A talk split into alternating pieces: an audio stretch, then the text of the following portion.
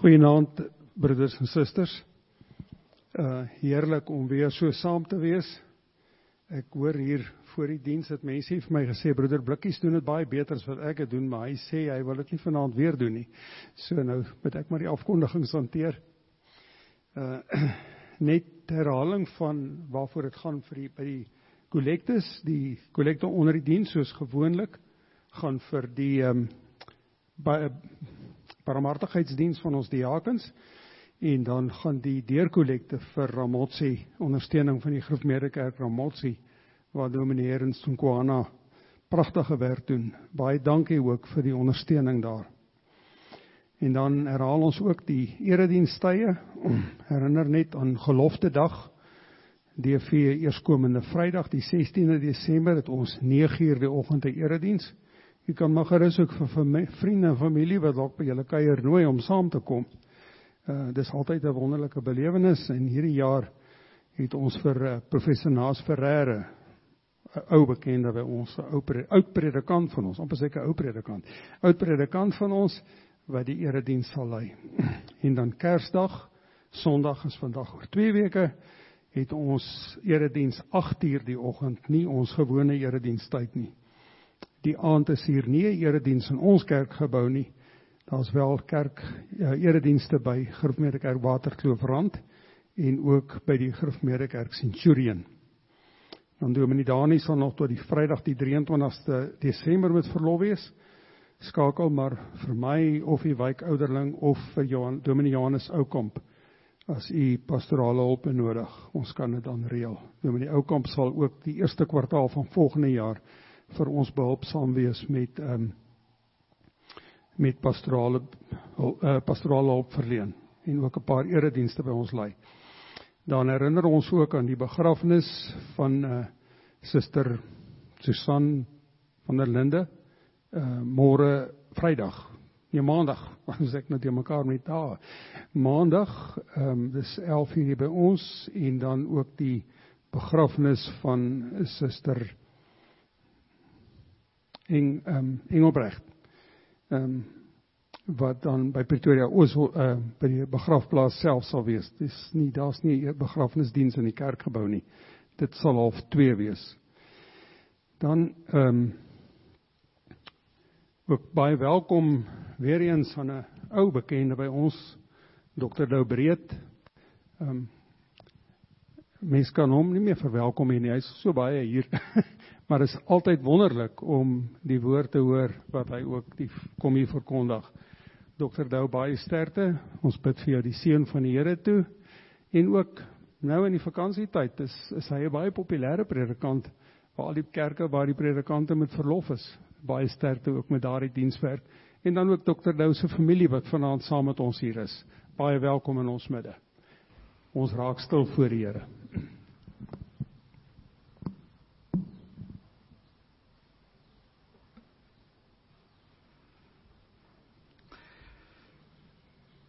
Gemeente, uh, ons sing na die woorde in die seën, sing ons Psalm 138 vers 1 en 2. Ek gaan dit nou nie weer aankondig nie.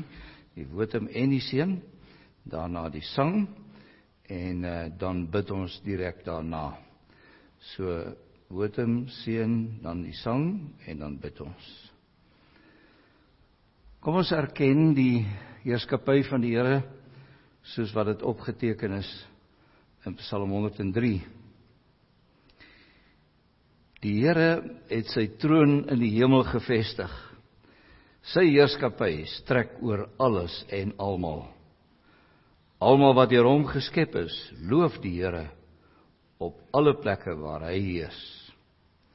Geliefdes, genade en vrede vir julle van hom wat is en wat was en wat kom en van die sewe geeste voor sy troon en van Jesus Christus die geloofwaardige getuie die eerste wat uit die dood opgestaan het en die heerser oor die konings van die aarde amen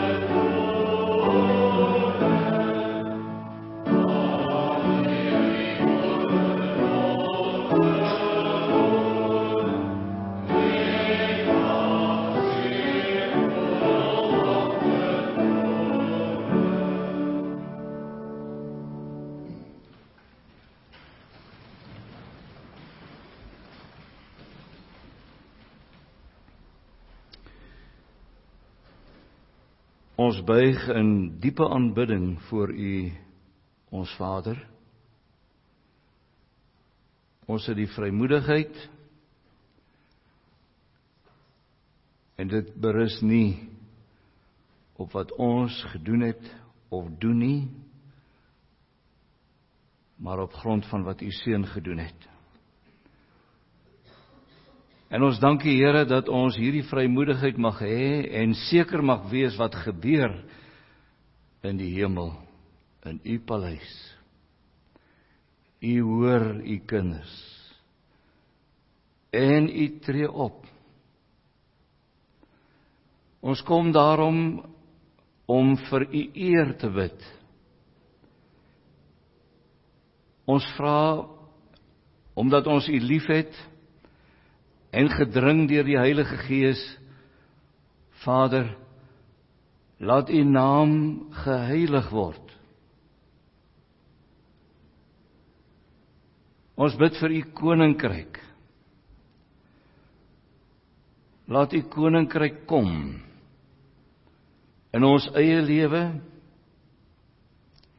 wanneer ons u heerskappy duidelik sigbaar maak in die manier hoe ons leef hoe ons dink en hoe ons optree, hoe ons beplan.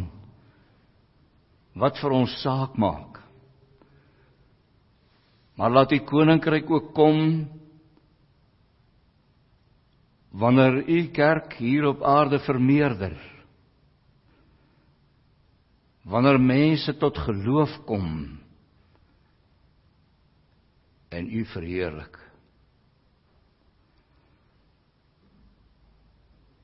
Ons Vader, U het U wil bekend gemaak. Ons hoef nie te raai nie. Al is ons soms as gevolg van ons eie sonde en tekortkominge is dit vir ons moeilik om regtig te weet wat U wil. Lê die onsekerheid nie in U woord nie, maar by onsself. Help ons daarom om te buig voor U wil.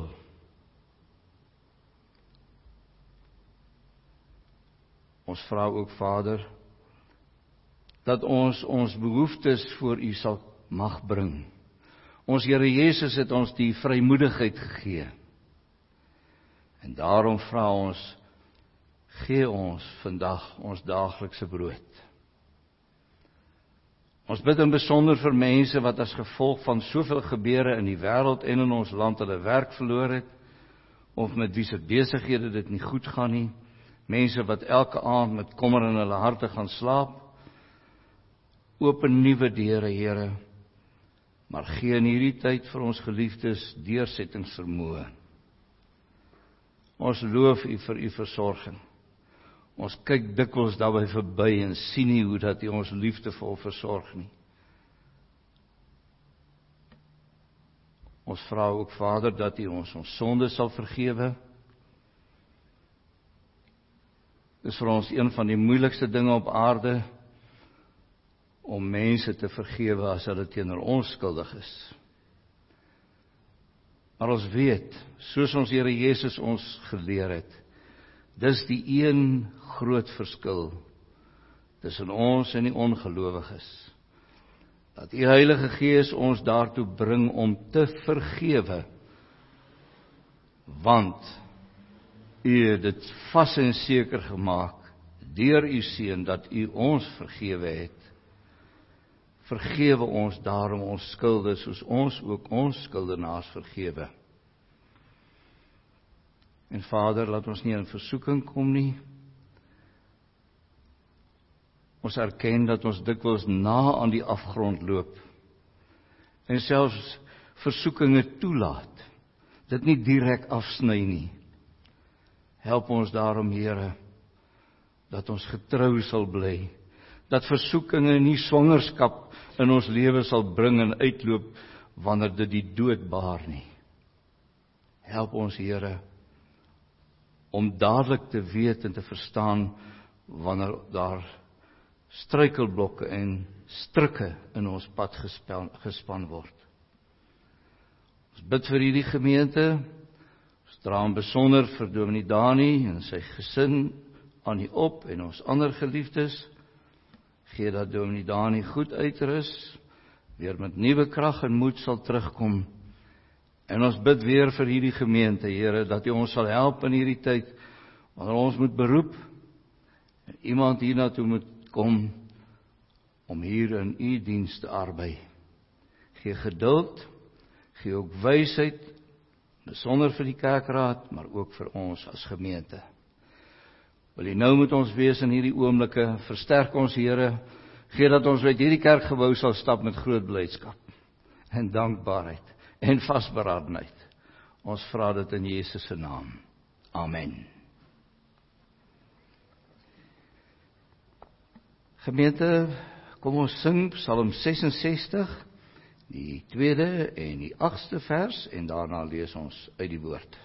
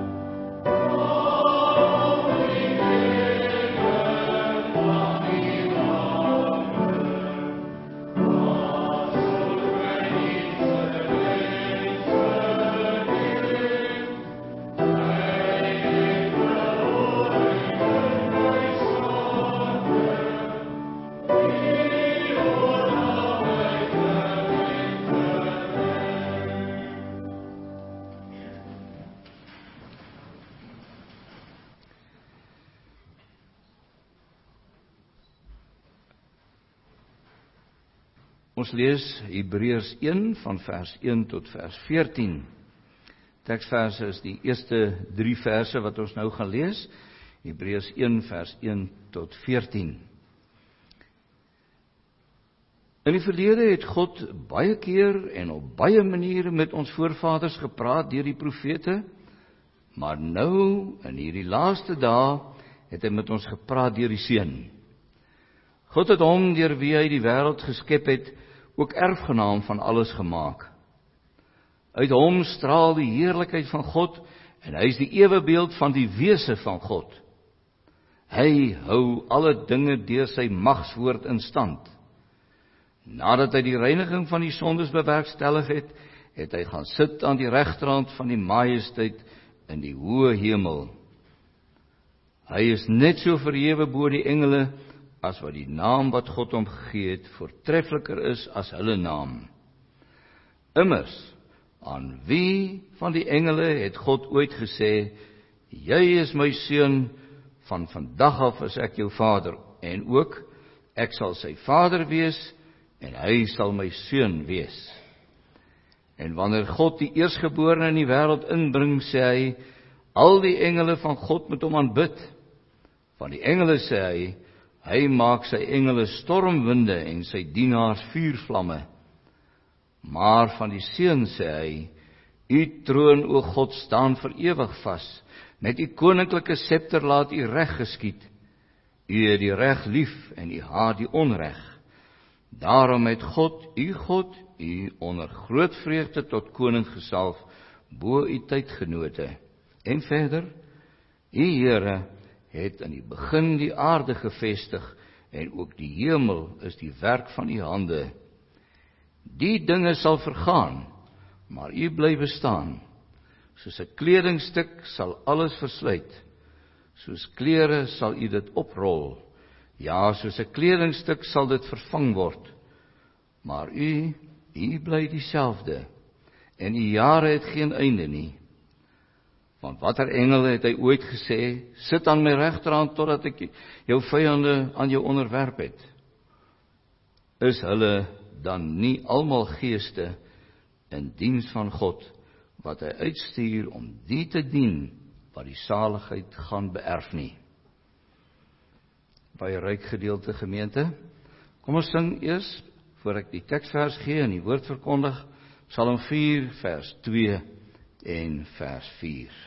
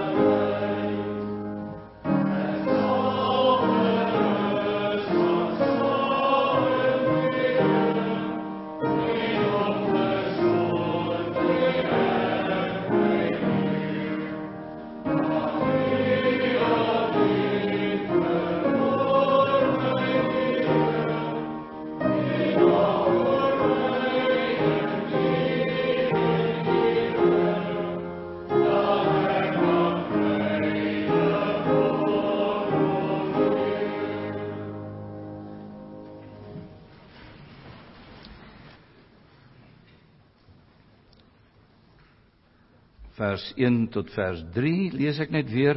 In die verlede het God baie keer en op baie maniere met ons voorvaders gepraat deur die profete. Maar nou, in hierdie laaste dae, het hy met ons gepraat deur die Seun. God het hom deur wie hy die wêreld geskep het ook erfgenaam van alles gemaak. Uit hom straal die heerlikheid van God en hy is die ewebeeld van die wese van God. Hy hou alle dinge deur sy magswoord in stand. Nadat hy die reiniging van sondes bewerkstellig het, het hy gaan sit aan die regterhand van die majesteit in die hoë hemel.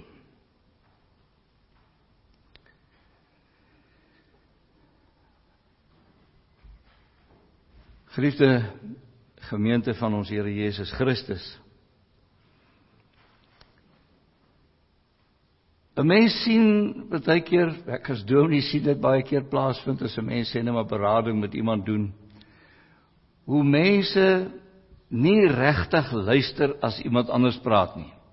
Ons wil te vinnig antwoord of ons dink ons weet in elk geval wat die persoon wil sê. Ek luister net oppervlakkig en dan besluit ek ek weet en dan gaan ek nie verder daarop in nie. En jy weet ons doen dit ook met die Here dat ons afskakel dink nou maar aan die boodskap van Kersfees nê dat ons afskakel en dink ons weet genoeg mense amper nie eens meer opgewonde is oor dit wat God gedoen het deur sy seun nie Ons sê dis hierdie kom ons noem dit die halwe oorgedrag van iemand dat jy afskaak. sien dit in die gewone lewe, maar ek sê vir julle ons doen dit ook met dit wat God bekend gemaak het deur sy seun. Wanneer God praat dus. Lees jy hierdie paar verse wat ons nou as teksvers geneem het baie goed, kom 'n mens agter hoe verskriklik is dit eintlik. As jy nie regtig hoor wat God sê oor die inkom van sy seun in hierdie wêreld nie.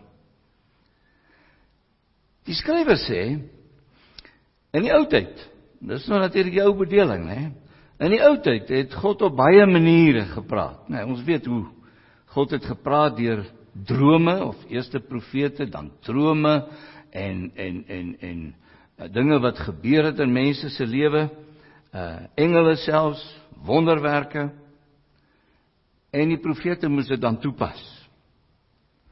Maar nou sê die skrywer, in die laaste tyd, nou laat ons net duidelik wees, die laaste tyd in die Nuwe Testament is van Christus se eerste koms tot by sy wederkoms. In die laaste tyd het hy gepraat